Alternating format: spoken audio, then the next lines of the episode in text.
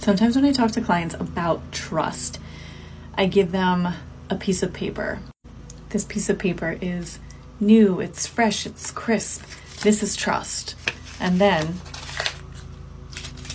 it's broken. And now I flatten it out and I work on it and I fix it.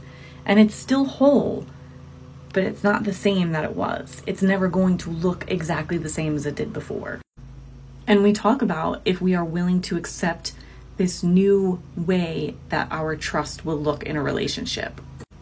We talk about ways, tangible things that can be done in order to rebuild that trust.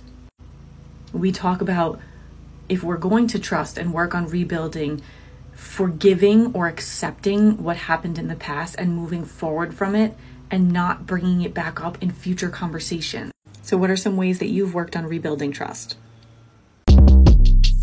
Short Cast Club